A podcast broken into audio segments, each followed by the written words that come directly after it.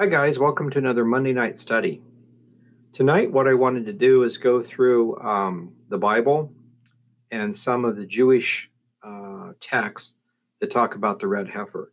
You may have noticed this last week, uh, there was uh, some excitement with getting, uh, I believe it was five or more, a group of red heifers uh, delivered to Israel from Texas. And everyone's excited. Other people have been asking, what's the big deal with it? Because I thought we already had them, or why do we need more, et cetera. And basically, the answer is, um, when it's time to sacrifice a red heifer, it has to be a certain age, without blemishes, et cetera. So it can never be uh, ridden. Uh, it can't have any cuts, any hairs that are one way or the other. And as you know, we're born with a certain color hair. As we get older, sometimes spots come or hair color changes. I don't know if it's the same with cows, but basically there's just a certain time, uh, and they have to be absolutely perfect. So right now, there is no way to sacrifice the red heifer. So what we want to make sure that happens, if you had a herd of red heifers, then any particular year, you could probably guarantee a perfect sacrifice. And so that's basically what they're trying to do. So we wanted to kind of look at this and kind of see how it works a little bit. And so uh, I wanted to pull up, this is uh, my book, Ancient Messianic Festivals. Uh, and we talk a lot about the, the different prophecies. And so we've got spring festivals, fall festivals, other ceremonies, and then th things related to the tribulation period, that kind of stuff. Under other other prophecies, we have Hanukkah, New Moon festivals, Ninth of Av, Purim, Red Heifer, and the wedding ceremony, how that kind of fits together. So if we go to the Red Heifer section, uh, so we want to look at the Parah Adumah, and basically the ritual uh, consists of sacrificing a red cow, a heifer. And so here it is, the basic information is from Numbers chapter nineteen, the first nine verses. And we'll just read this here. It says, "And the Lord spoke to Moses and to Aaron, saying, This is the ordinance of the law which the Lord has commanded, saying, Speak to the children of Israel, that they bring thee a red heifer without spot, wherein there is no blemish, and upon which never came a yoke. You shall give her to Eleazar the priest, that he may bring her forth without the camp, and one shall slay her before his face." So he's taking her out. Now, later on, we find out this is outside the camp. It's actually on the Mount of Olives where this should take place. And it's really cool because it's in a place where you can uh, look over the valley straight through the Eastern Gate or over the Eastern Gate into the temple, according to Josephus and several other places. This kind of helps us determine where the temple was also, um, because there's only a certain number of places you could have it on the Mount of Olives, and any of those places going through the Eastern Gate would be right where the temple would be, just somewhere right here. So it couldn't be way off somewhere else. So anyway, but this is a symbol, of course, for Christ, and we're going to see a couple of things with it. But so far, so far, it's supposed to be a red heifer uh, without spot or blemish, and the rabbis interpret that as not having any hairs, spots, white or black. It's supposed to be perfectly red. And he gives her to Eleazar the priest, takes her outside of the camp over to the Mount of Olives, and one person, one of the priests, will slay her before his face. So he's actually observing the ceremony, making sure it's done right as high priest. Someone else kills her. Uh, then Eleazar the priest will take of her, of her blood rather, with his finger and sprinkle uh, of her blood directly before the tabernacle of the congregation seven times. Now this is back when they had a tabernacle before the temple. When the temple was created, uh, it's the same basic idea, but it's um, on the um, Mount of Olives. Now, between the Mount of Olives and the Eastern Gate, there is a cemetery, and this has to be clean. If, if a, the cow was to walk through a cemetery or anything along those lines, it would become ceremonially unclean. So you can't do that, except you have to kind of do that. So they build a special ramp between the Mount of Olives and the Eastern Gate for this particular purpose. So again, lo- looking at all those facts, we should be able to determine approximately where the temple would be. Um, let's see here. Okay, so uh, he sprinkles the blood seven times toward the congregation. And when there's a temple, it will be toward the temple. One, one of the priests, shall burn the heifer in his sight. Uh, her skin, her flesh, her blood, with her dung, shall be burnt. So it's a whole burnt offering. In other words, it's not like some of the offerings where you get a steak or some other part of the animal to eat uh, for one of the festivals. And the priests don't use it for any food. This is a whole burnt offering. Um, let's see here. And the priest shall take cedar wood, hyssop, and scarlet, cast it into the midst of the burning of the heifer. And then the priest will wash his clothes and bathe in his flesh and water. And afterwards, he will be, he will come into the camp. And the priest shall be unclean until the even. And this is a standard thing when you enter something that's unclean. Uh, on a practical side, um, staying away from people until that evening is a pretty good indication that you didn't catch anything, any kind of disease. We see the same kind of stuff in Numbers when it talks about um, you're not supposed to eat anything with the blood in it. You're supposed to kill it, bleed it, cook it properly. But if you're out in the wilderness, for instance, and you're starving to death, and you find something that an animal killed, basically roadkill, and you take it and you cook it and you eat it, it's a situation where if you eat it, you might catch something and die. But if you don't eat it, you will die if you're starving. So in a situation like that, you go ahead and do the best you can with it, and then uh, bathe, you know, get any kind of disease that might be off of you. And then if the evening comes and you're still perfectly fine, then you're fine. Uh, if you get food poisoning, it's usually within an hour or two, or maybe not even that long. I don't think there's any case of food poisoning where you can uh, eat the thing and then a day or two later, you know, start having symptoms.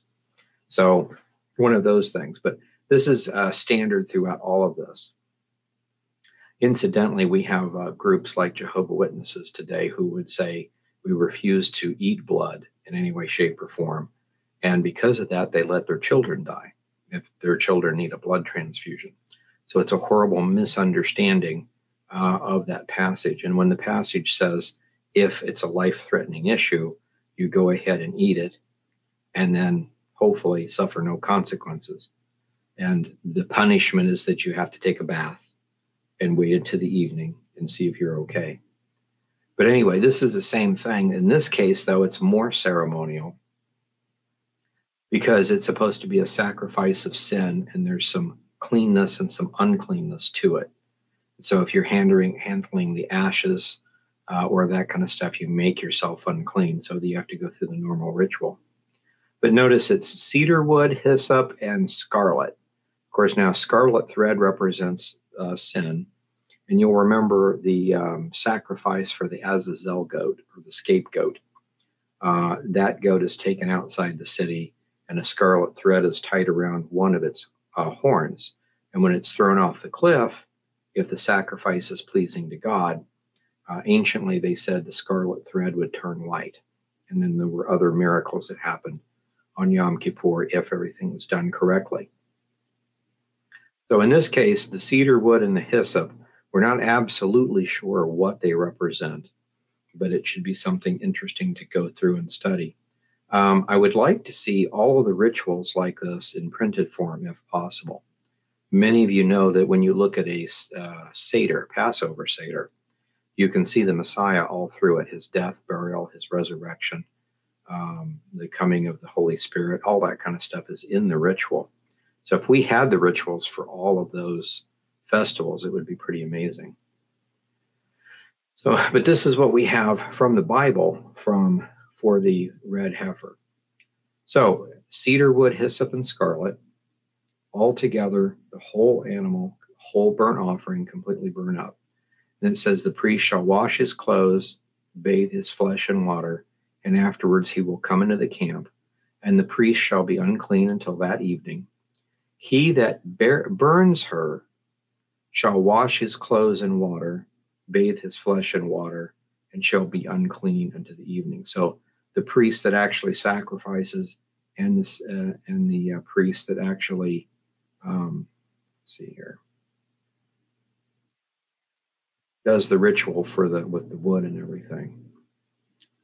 Okay, so and then it says, uh, and a man that is clean. So this is a third person. So you've got the the high priest and the God, the two people doing the sacrifices. But there's another man then that is is clean. So it actually takes three people, three priests. I always think that's interesting when you see a, a group of three, uh, some sort of a, a an idea or a reflection of the Trinity in this. So the sacrifice is being made by three parties and being observed by one. Anyway, a man that is clean shall gather up the ashes of the heifer and lay them up without the camp or outside the camp in a clean place, and it shall be kept for the congregation of the children of Israel. For the water of separation, it is the purification for sin. Now, many of us remember uh, the, the incident in John chapter two. And this is when uh, Jesus uh, turns the water into wine. And there's several things about that. Let me keep, keep this here. We'll come right back to it. But let me show you John chapter two. John is in the New Testament. So let's see here. Okay. So here's the wedding at Cana. And there's several things we can look at this, but it says, on the third day, there was a marriage in Cana of Galilee, and the mother of Jesus was there. What's interesting about this is, again, we go back to the, the Essene calendar. The on this first verse, this whole idea of the third day, that's supposed to tell us something. Well, anciently, um, well, today, for instance, in America, we have a kind of a, a tradition, uh, loosely done. When you get married, there's usually a June wedding. You know, and there's there's all sorts of little traditions, the white and the, the something old, something new, something borrowed, something blue, all those kind of things. Now, those are kind of made up as we go along, but we have this kind of a concept of a June wedding. Well, anciently, uh, there it was connected with the festival of new wine, uh, certain uh, things that you could do with a wedding that you couldn't do other times. And the festival of new wine is on the third of Av, you know, according to the Dead Sea Scrolls. So what's really interesting to me is on the festival of new wine, when a lot of people would get married, there was a marriage in Cana of Galilee on the third day. That's got to be what we're talking about. And Jesus ends up turning the water into wine on the festival of new wine. So there's a lot of information there that they knew instinctively what this meant. We don't know a whole lot of the Festival of New Wine, or we could probably tell you exactly why he turned water into wine specifically. Now, they needed it. They ran out of wine. And you need wine for uh, communion, for other rituals, and for weddings. And they shouldn't have ran out of it. But drunkenness is a sin, but drinking wine is not. It's commanded according to some of these rituals. We don't have to do them because we're not Jewish, but we have to understand what they are to get the whole picture, especially if it has something to do with prophecy. So he's in a, in on the third day, he's at on the festival of new wine, which is always on a Sunday. So it's a Sunday uh, wedding. It's a wedding in Cana of Galilee. The mother of Jesus was there. And it goes on down, and she said, uh, Jesus was called and his disciples to the marriage. And when they wanted wine, the mother of Jesus said to them, they have no wine. They run out. So Jesus said to her, woman, what have I to do with thee? My hour is not yet come. His mother told the servants, whatever he says, do it. So I think this is pretty cool. He's like, it's not yet my time. I really shouldn't be doing anything yet. And then mom just says, uh-huh, whatever he says, do it. It's kind of an interesting relationship, mother and son. But anyway, so she says this. And now notice this next verse, uh, six. There were six, there were set there six water pots of stone, not just any stone water pot, pot, but it says it was after the manner of the purifying of the Jews, containing two or three uh, firkins apiece. So these are water pots, not just for water or water for drinking, but these are water pots that you would use to ritually clean things with water that has been purified. Now we'll see later, and what we did see right there, the ashes of the red heifer, a small amount of the ashes are sprinkled into, on a certain festival, onto uh, water, and this water becomes holy water, or water that's used in a temple for ritual cleaning. So if these pots, these stone pots, were made after the manner of the purifying of the Jews, they contain the holy water. Okay, so in other words, and the holy water is made with water and the ashes of the red heifer. There's other rituals where they combine wine and water. Uh, and so that's there's a lot of rituals. Again, I wish we had the full text of what they did with it, what they said, what scriptures they quoted during the ritual. And we have some of that, but we need a, a little bit more. But anyway, it goes on. And so these six water pots were purification. So then he says, take the water pots. They were empty, but they were that kind of water pot. Fill them with water, and they filled them to the brim.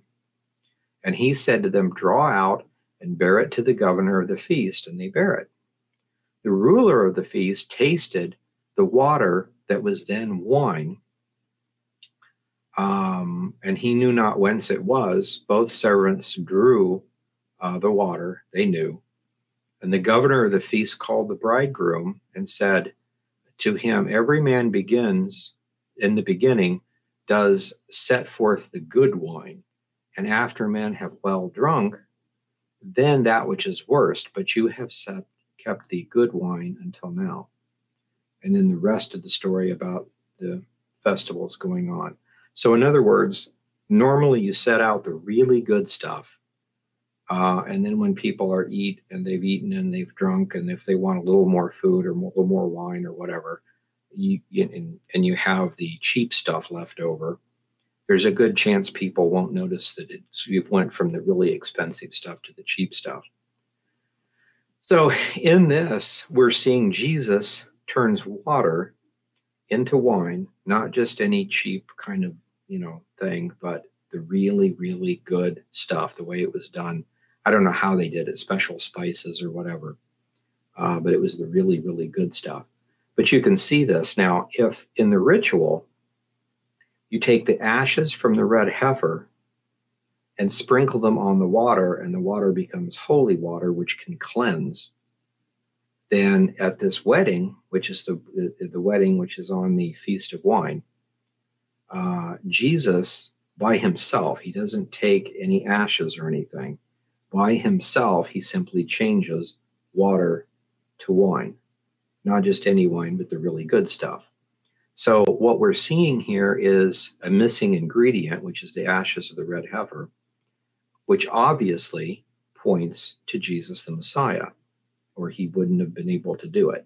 So in other words, this particular place shows that he is the red heifer. So whatever the red heifer is supposed to be, whatever it's supposed to be, how it's supposed to work, somehow points to Christ. Now we know all the rituals point to Christ. But it's just interesting to kind of see this. So these are the waters for the purification. Okay, and so back down here, notice this again. It ends by saying, uh, the man takes the ashes of the red heifer, lays them without the camp, out in a special place, in a clean place, so they can't be contaminated, uh, ritually anyway. And it shall be kept for the congregation of the children of Israel, for a water of separation. This is purification for sin. So in other words, it's the water of purification. So we tie those together, and you, you know that the ashes of the red heifer are used for ceremonial cleansing of sin. The Messiah is our salvation, and he's, he cleanses us of sin. But let's go ahead. That's what we know from the scriptures. Let's go ahead and add some of the stuff from the Jews. Now, I've come to realize that a lot of the stuff in the Talmud, the traditions, are probably accurate. Some of it is not, especially with the fact that it's written by people who rejected the Messiah. So you got to give it, take it with some grain of salt. Since we've got the Dead Sea Scrolls now, we can corroborate some of those things are absolutely right. Uh, as far as what the Essenes taught and what Pharisees and Sadducees taught, they all believe the same thing on certain issues. But then if you're following the Dead Sea Scrolls, you'll see that certain things are absolutely wrong. So that makes me, even more than I used to be, a little suspect of the uh, Talmud, but it's still something that we go to when we don't have any other information to see if we can figure something out. And then if you use the church fathers on how they interpret it, sometimes they'll have a slightly different interpretation or tell you it was done almost the same way, but slightly different, which might just be the way they did it in their time, or maybe that's the key to a prophecy. So that's why we want to pull all these together. So that's Numbers chapter nineteen. Okay, so now here are the details of the ritual given in the Mishnah, uh, Parah Adumah, so the red heifer. Uh, it's in, in chapter three of Parah Adumah. Um, so the Mishnah is the original oral Torah, so to speak, or what Jesus called the tradition of the elders. And it was put together um, around two hundred A D. And it's the, uh, the basic Bible. Think of it as like a, a Bible is a Bible, and then a study Bible has all the extra study notes to it. So a study Bible might actually be twice as big if you've got a whole lot of commentary on the Bible, especially like where Jerusalem is and, you know, what they did with wine or whatever. So in this case, you've got the Mishnah, which is the heart of the whole thing, and then you've got the other part, which is the commentary. Now, the Mishnah was done about two hundred A D, again, from unbelieving Jews. The commentary on it, which makes up the Babylonian Talmud, the Mishnah, and then the commentary, uh, it goes from being uh, basically one or two books to being close to forty books. So the commentary is really crazy on that. Um, to compare myself, when I did the uh, Book of Gad the Seer, the actual text, if you just take the text of Gad the Seer in, in my kind of book, which is five and a half by eight and a half, it's about forty pages. And then I added my commentary to it. Now it's one hundred forty pages. So kind of like that. They, we all tend to talk too much. But so this is from the Mishnah. So it's the older part. And again, the Mishnah is two hundred. The commentary is written between four hundred and eight hundred. So again, it's, it's, it's centuries after the fact from people that don't believe in the Messiah. But still, it might have interesting things to it. So here's the requirements according to Parah Adumah three.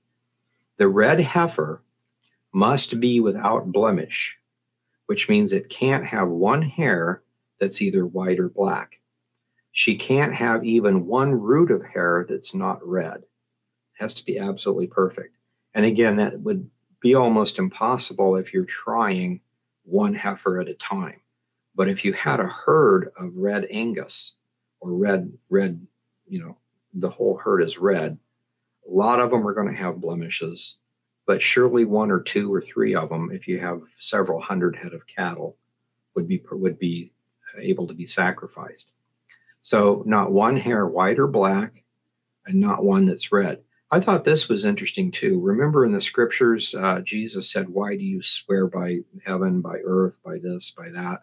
Why do you swear by your head? Because by your word, you can't turn one hair white or black.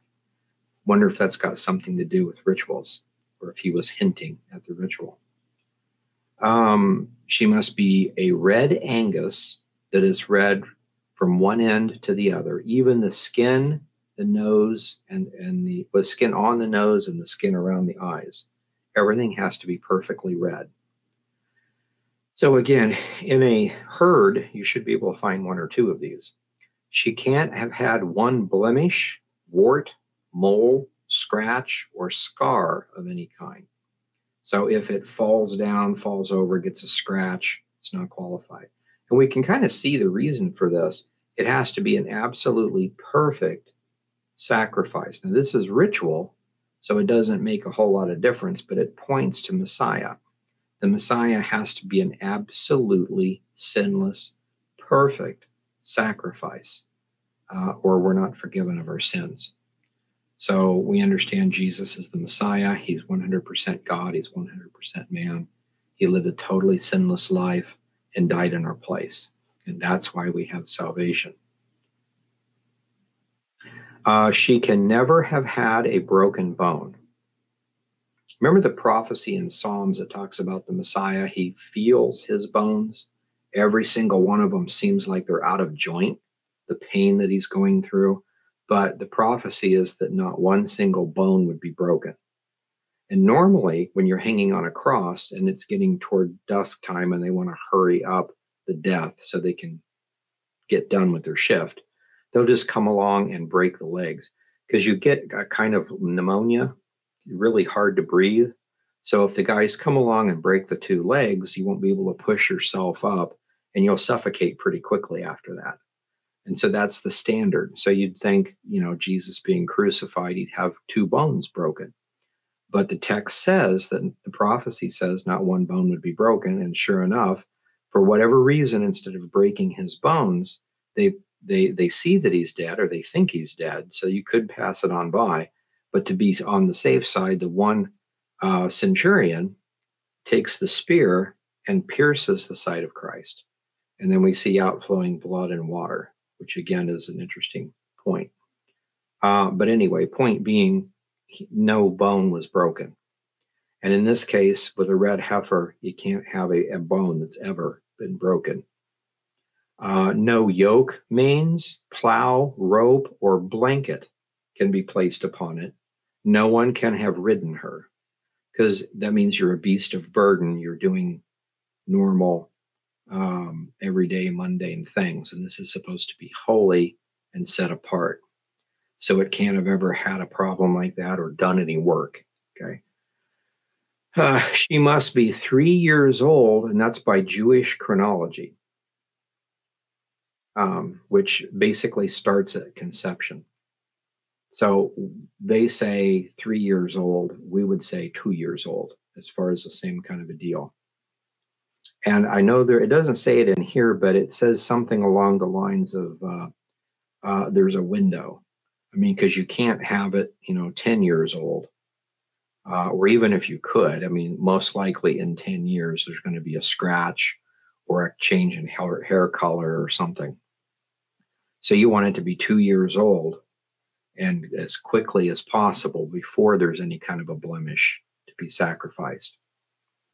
Okay, so she must be three years old, two by our standards.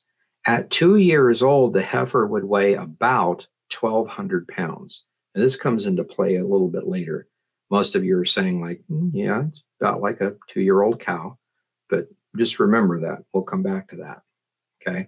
So when she is slaughtered, she must be outside the camp, because the death, she's taking on the sin, right? It's a sin sacrifice, what it says in, or pertains to sin and ritual holiness, according to Numbers nineteen. So that's outside the camp. So it has to be outside of Jerusalem. Jesus was crucified outside the city. So a lot of parallels there.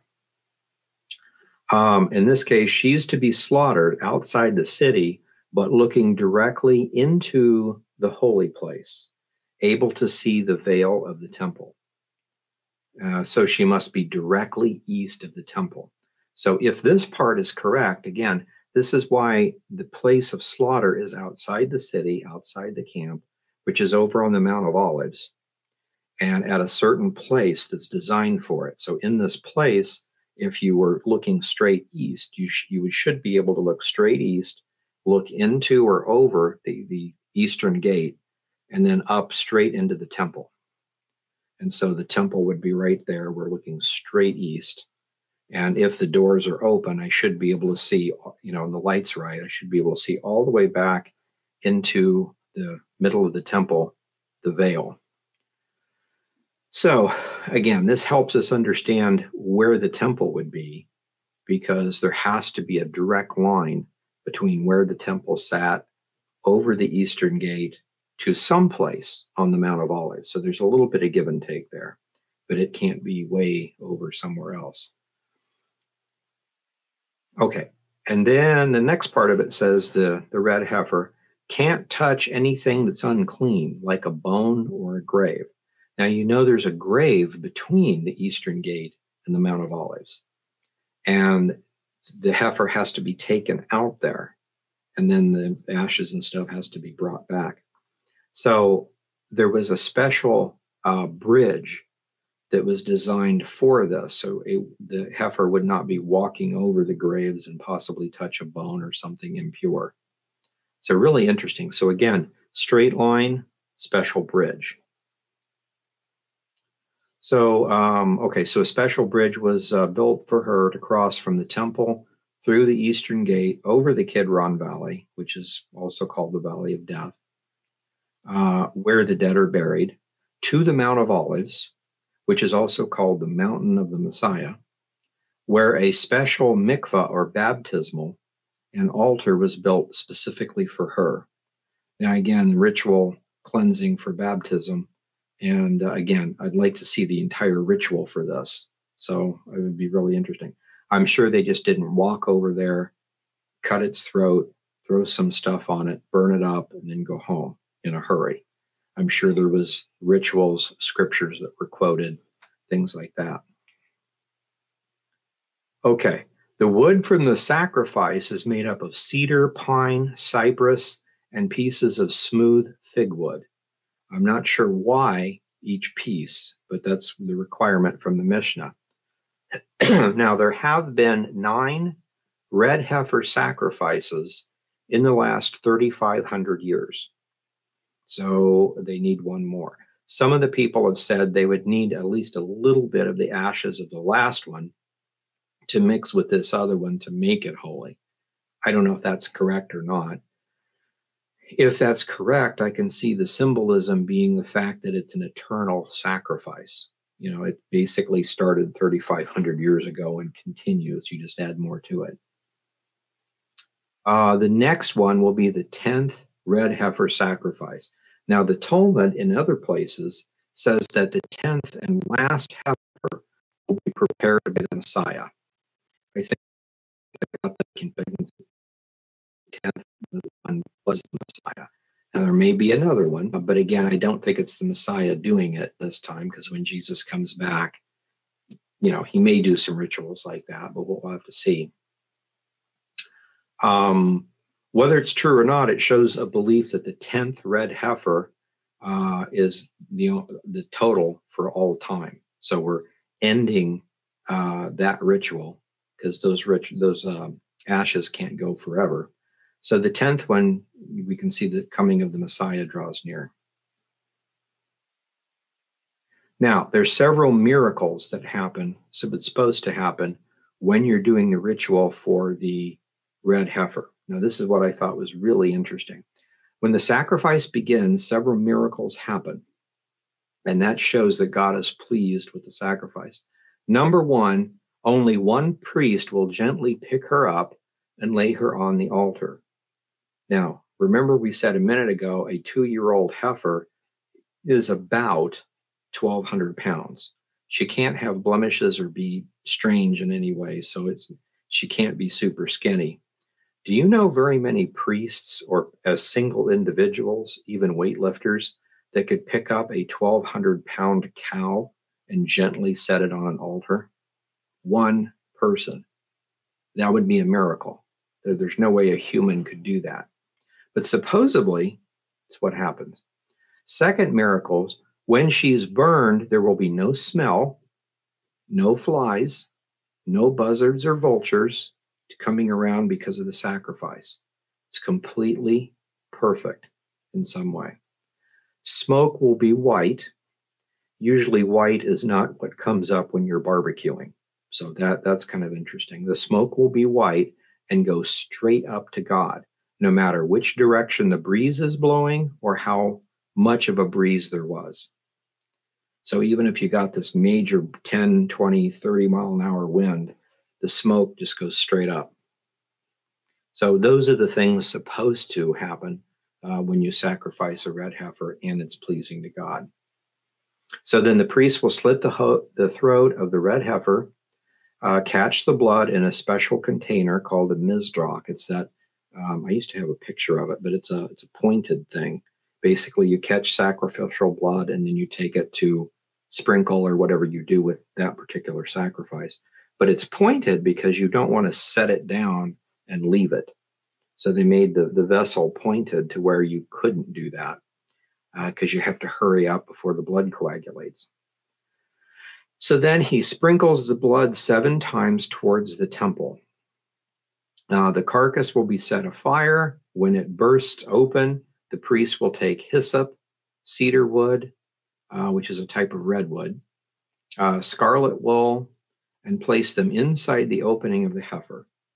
When it's completely burned to ashes, another priest will collect the ashes with a special shovel created only for that purpose, and then place the ashes in a special clay container.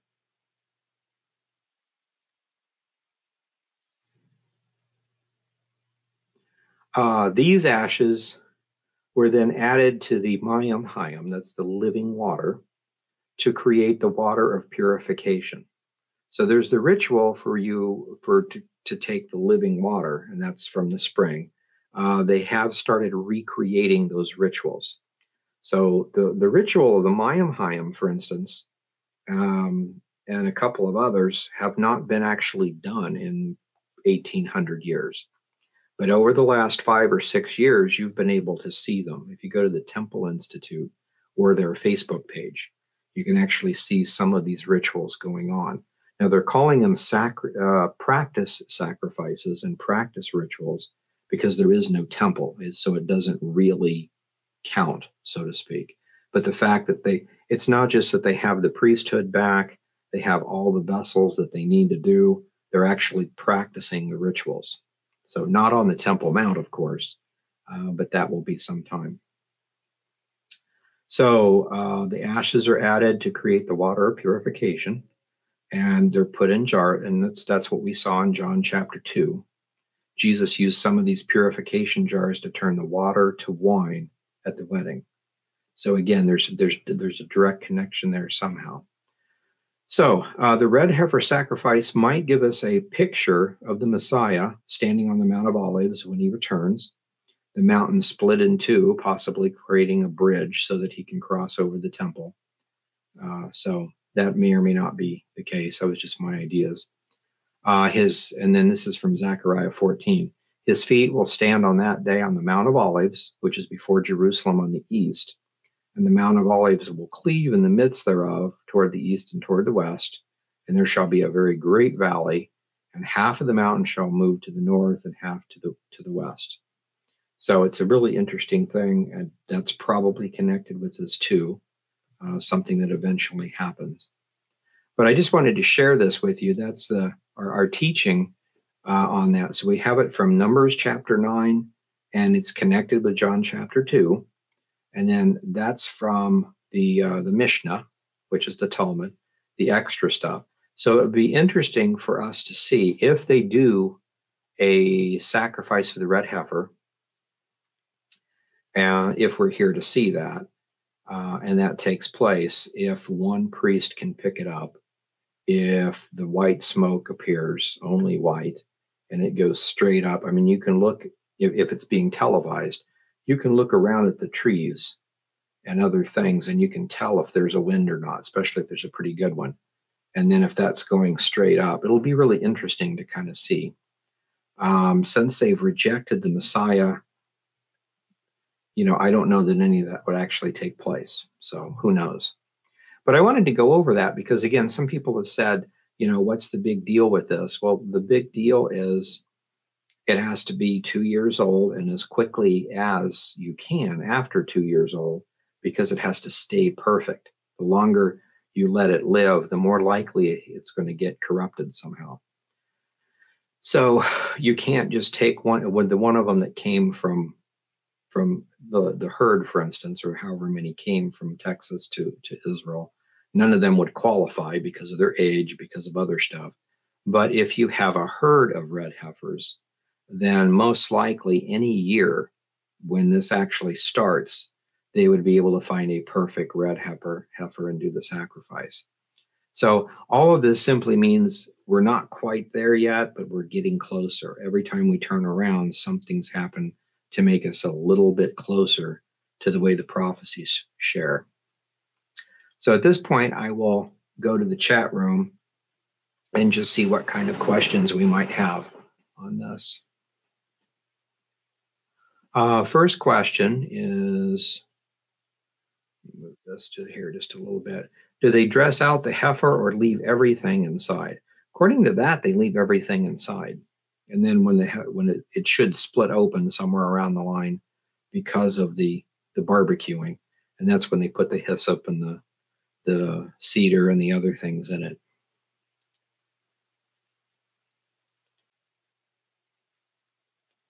Uh, I read heifers are genetically modified to do it man's way. Could the sacrifices of these be abomination? Yeah, possibly. I hadn't heard anything like that. Uh, generally, anything that's genetically modified would be uh, forbidden in Scripture, the whole concept. Uh, anciently, we would call that Nephilim technology. The whole idea of trying to mix species or change the genetic code is something that God forbid. So if they did that, then yeah, I could see that being an abomination. Yeah, so Jesus, Jesus is, you know, the perfect, or the red heifer is the picture of the Messiah. So it's a picture of what Jesus did. If they sacrificed the red heifer now, I doubt those miracles would occur because the true red heifer's already died. What would the priests do? I don't know. It's interesting to, I don't know if they'd say, well, it's not acceptable, we'll have to do it again, or I don't know what they would do. See, the priests we have now, I don't know that they're actual Zadok priests. And even if they are, or even if they're not, um, I don't think they accept the Messiah. So the whole problem with that, you see that according to the scrolls throughout all of the Old Testament, is that the times when Israel accepted the Messiah and believed in the Messiah like we do, then they were walking in God's grace, and they were symbolized as a fig, as a uh, olive tree. The times that they walk in apostasy, they're figure, uh, symbolized as a fig tree. So it's really interesting to see all those things. So yeah, if you have a priesthood that's not doing it right, it wouldn't be acceptable. And we've already had our Messiah anyway. So it's an interesting thing, but we're not saying that God wants the temple rebuilt now. There's just a prophecy that the Jews will build the re-temple now or sometime, if that makes sense. Uh, there's a prophecy that the Jews come back into Israel. Maybe that's God's will. Maybe it's not. The concept of a prophecy is just telling you what's going to happen, whether that's good or bad. So if it's prophesied to happen, it will happen. So there will be a temple. They most likely will follow the Talmudic law, which means there will, there will be a red heifer of some site, some sort. The main thing we want to take away from it is what the red heifer symbolizes and see how it points back to Christ.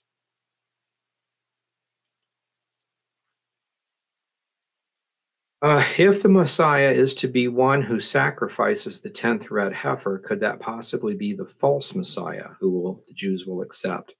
Uh, very possible. I don't know if Jesus would actually do that when he comes back because it's a different age. Uh, maybe, maybe not, but I can definitely see a, uh, a false Messiah doing something like this.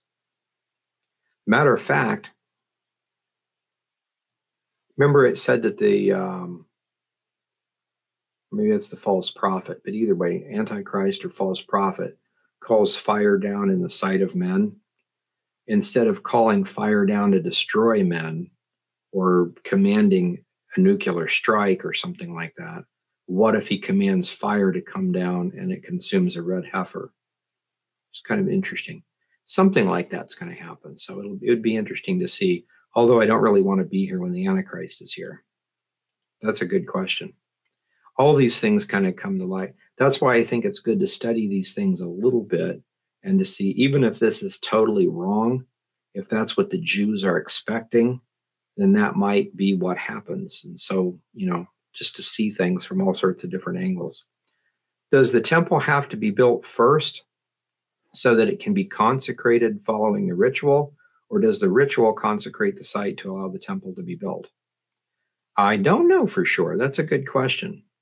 I would assume that they would have to have a red heifer to uh, do the water purification to do the temple. So I would assume that would be first. Um, the question, I guess, at that point would be, do we have anywhere any of the ashes of the old heifer? You know, it'd be two thousand years old or, or thereabouts, but sealed in a jar, maybe. So could you use just a little bit of that to make purification water to dedicate the temple, then bring the, use the temple and its purity to make a red heifer sacrifice? So maybe it's both. It's hard to tell, though. But I would assume if we don't have anything from the last heifer, that it would have to be um, the heifer first and then the temple. That'd be my guess. I heard that there were f flown in, on, they were flown in on a Boeing seven seventy-seven. Okay. Uh, is this true, and does it have a significance?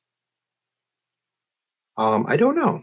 I hadn't heard that, but that's, yeah, I don't know for sure. Uh, is the third temple that will be built the same as the one Ezekiel saw in the vision? Probably not. That's the millennial temple that he sees. Uh, so if they build a temple or have a tabernacle or whatever they do uh, on the Temple Mount, it says that the temple would be rebuilt. So I'm assuming it's a temple, and the Antichrist desecrates it. Uh, the one that's mentioned in Ezekiel is this extremely large complex, and it's talked about as being the millennial temple. So that, that would be the fourth one. Did anyone hear about Israel? Uh, oh, train line from the airport to the temple western wall that will be completed prior to Passover of next year. I hadn't heard about it. I need to keep up on those things anyway. A good person that would be uh, a good to keep up on that kind of stuff would be Amir. Um, and with that in mind, let me open this up. Uh, Telegram is one of the few things that is um, somewhat censorship resistant anyway. And right now they're saying they don't care, you know, what you say, uh, well, to a point, you know. But anyway, here's uh, uh, like our Bible Facts dot org is when I post stuff. It's a channel. And then there's a communications thing with it so we can talk about stuff. Uh, and then I've got stuff for our Tuesday night Bible study and those things. But I've also got uh, Amir Sephardi, his channel, and he's always got um, lots and lots of good information. I usually get beeped five or ten times a day, it seems like.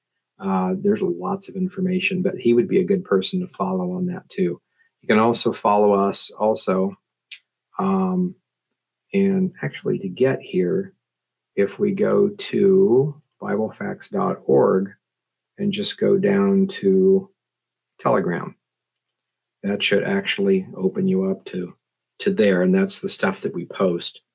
And then of course you can you can open it up in Telegram and be able to do lots of other stuff. So um so I hadn't heard of that, though. And then our last question is uh that when the Antichrist appears, when they start to sacrifice at the new temple.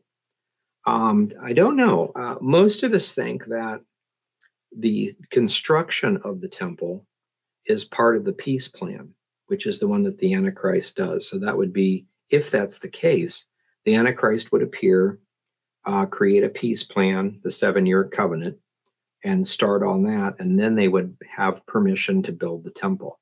Then they would build it, start the sacrifices. And in the middle of that seven-year period, the sacrifices would be stopped by him. Um, that's the way most of us see it. I don't know if that's absolutely correct or not.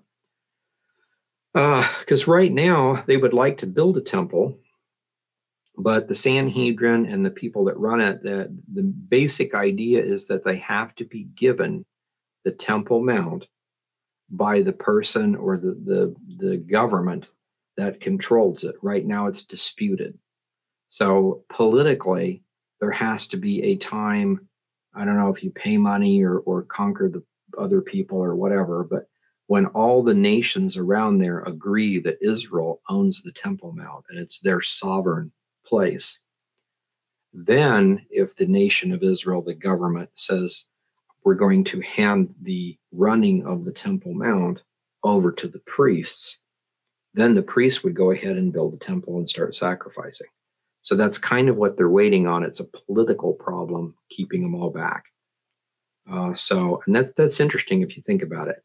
It, ha- it takes a war of some sort Um, or politics to change. And we understand in the near future, we're going to have the destruction of Damascus as given in Isaiah seventeen, the destruct- destruction of uh, Iran as given in Jeremiah forty-nine, um, the Psalm eighty-three war. It's, there's several other things, actually. Um, Israel taking the, the southern Lebanon, which is part of the Obadiah and Zephaniah prophecies. So there's a lot of prophecies that happen, um, but that um, happens sometimes. So we're not sure exactly what it goes. If all of those happen, say like in the next year or two, and then Israel becomes a superpower, which some people think will happen, uh, then we could have a time when they are in total control, build their temple, start their stuff, and then maybe later on we have a seven-year tribulation. So it could actually come either way. One more popped up. Uh, when did you say was the first day of the last Jubilee period? Um, let's look it up real quick. It's here. Um, let's see. Where's the easiest way to do this? Okay, on the studies. And we are in the twelfth Ona, getting ready to start the millennial reign, the last two. And so you can come here. What what what I'm doing here is they divide all of time into fourteen onas, or five hundred year periods. And a five hundred year period, or an ona, is made up of ten jubilees. And what we have is Shemitahs, and you can see this here. S one to S seven are the seven Shemitahs. There's seven sets of seven years. So between here to here is forty-nine years. Then there's a jubilee year outside of that set. Then after that starts the Jubilee, or the Shemitah counts again, and then Jubilee. So two Jubilees, one hundred years, a century, not ninety-eight years. The Book of Jubilees says that it's ninety-eight years, but it's an Ethiopic version, and the numbering system is off. And if you study the numbering system in there, it's, it's quite easy to tell there's something wrong. Um, the Dead Sea Scroll version of Jubilees, which we don't have much of, but we do have a couple places where the numbers are given, and the numbers are different from the Ethiopic, and they agree with Genesis. So it's it's pretty straightforward. There's enough evidence to kind of recalculate this. So anyway, here is the twelfth Ona, which would be from uh, five hundred year period from fifteen seventy-six all the way down to, get my stuff up here, the year six thousand, which is the end of the tenth Jubilee of that five hundred year period, which is two thousand seventy-five. So right now we have the last Shemitah is between two thousand eighteen and two thousand twenty-four. And this is going March to March. So uh, two thousand twenty-five, which is March of two thousand twenty-five to March of two thousand twenty-six, is the Jubilee year. So that'd be the ninth Jubilee.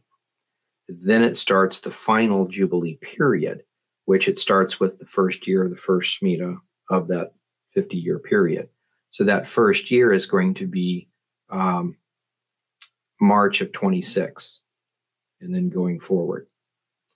So the Jubilee years in twenty-five, March of twenty-five to March of twenty-six. So these are all starting dates. So, and so the tenth Jubilee begins in seventy-five and ends in seventy-six. So two thousand seventy-six, March of that year, would begin the year six thousand one, if we have these correct. And it, it seems to look pretty accurate. if we back up to here, this uh, just the, the D S S calendar, if you go under Ona Studies, which is right here, um, this shows you how their calendar works and tells you about the ages, uh, the weekly Sabbath, the fourteen Ona cycles, and they're explained. Uh, the Jubilee year, the Shemitahs, and the years with the Jubilee cycle. And then down at the bottom, these are major dates or specific dates uh, from creation to the flood, the birth of Abraham, Exodus, things like that. The ones that were dated as being large amounts of time from here to here, and they all have a date in the spring. Uh, so there's no extra year or six months or anything like that. We know it's exactly so many years from here to here. And that gets us up to uh, Solomon's temple, so we can calculate Messiah's death. So this whole thing should be give or take a year, from the year one to the year six thousand. So and the explanation is here. So we try to do pretty good on this uh, as far as that goes. So, okay. We'll go ahead and stop there, um, and we will, let's see, um, as far as stuff going. We will be at Calvary Chapel, Maranatha, which is in Bellevue, um, um, Nebraska. Yeah, Bellevue, Nebraska. Uh, they have a conference uh, Thursday, Friday, and Saturday. And then we're going to stay up there, and Sunday morning, we're going to go over to the Calvary Chapel in Lincoln, Nebraska, just to do a Sunday morning service, and then we'll be back. So we should be back for another Monday night without a problem. So, but just to let you know, if you're interested in, in uh, those things, where we'll be. So we'll go ahead and say goodnight, and uh, God bless you guys, and we will see you uh, next Monday.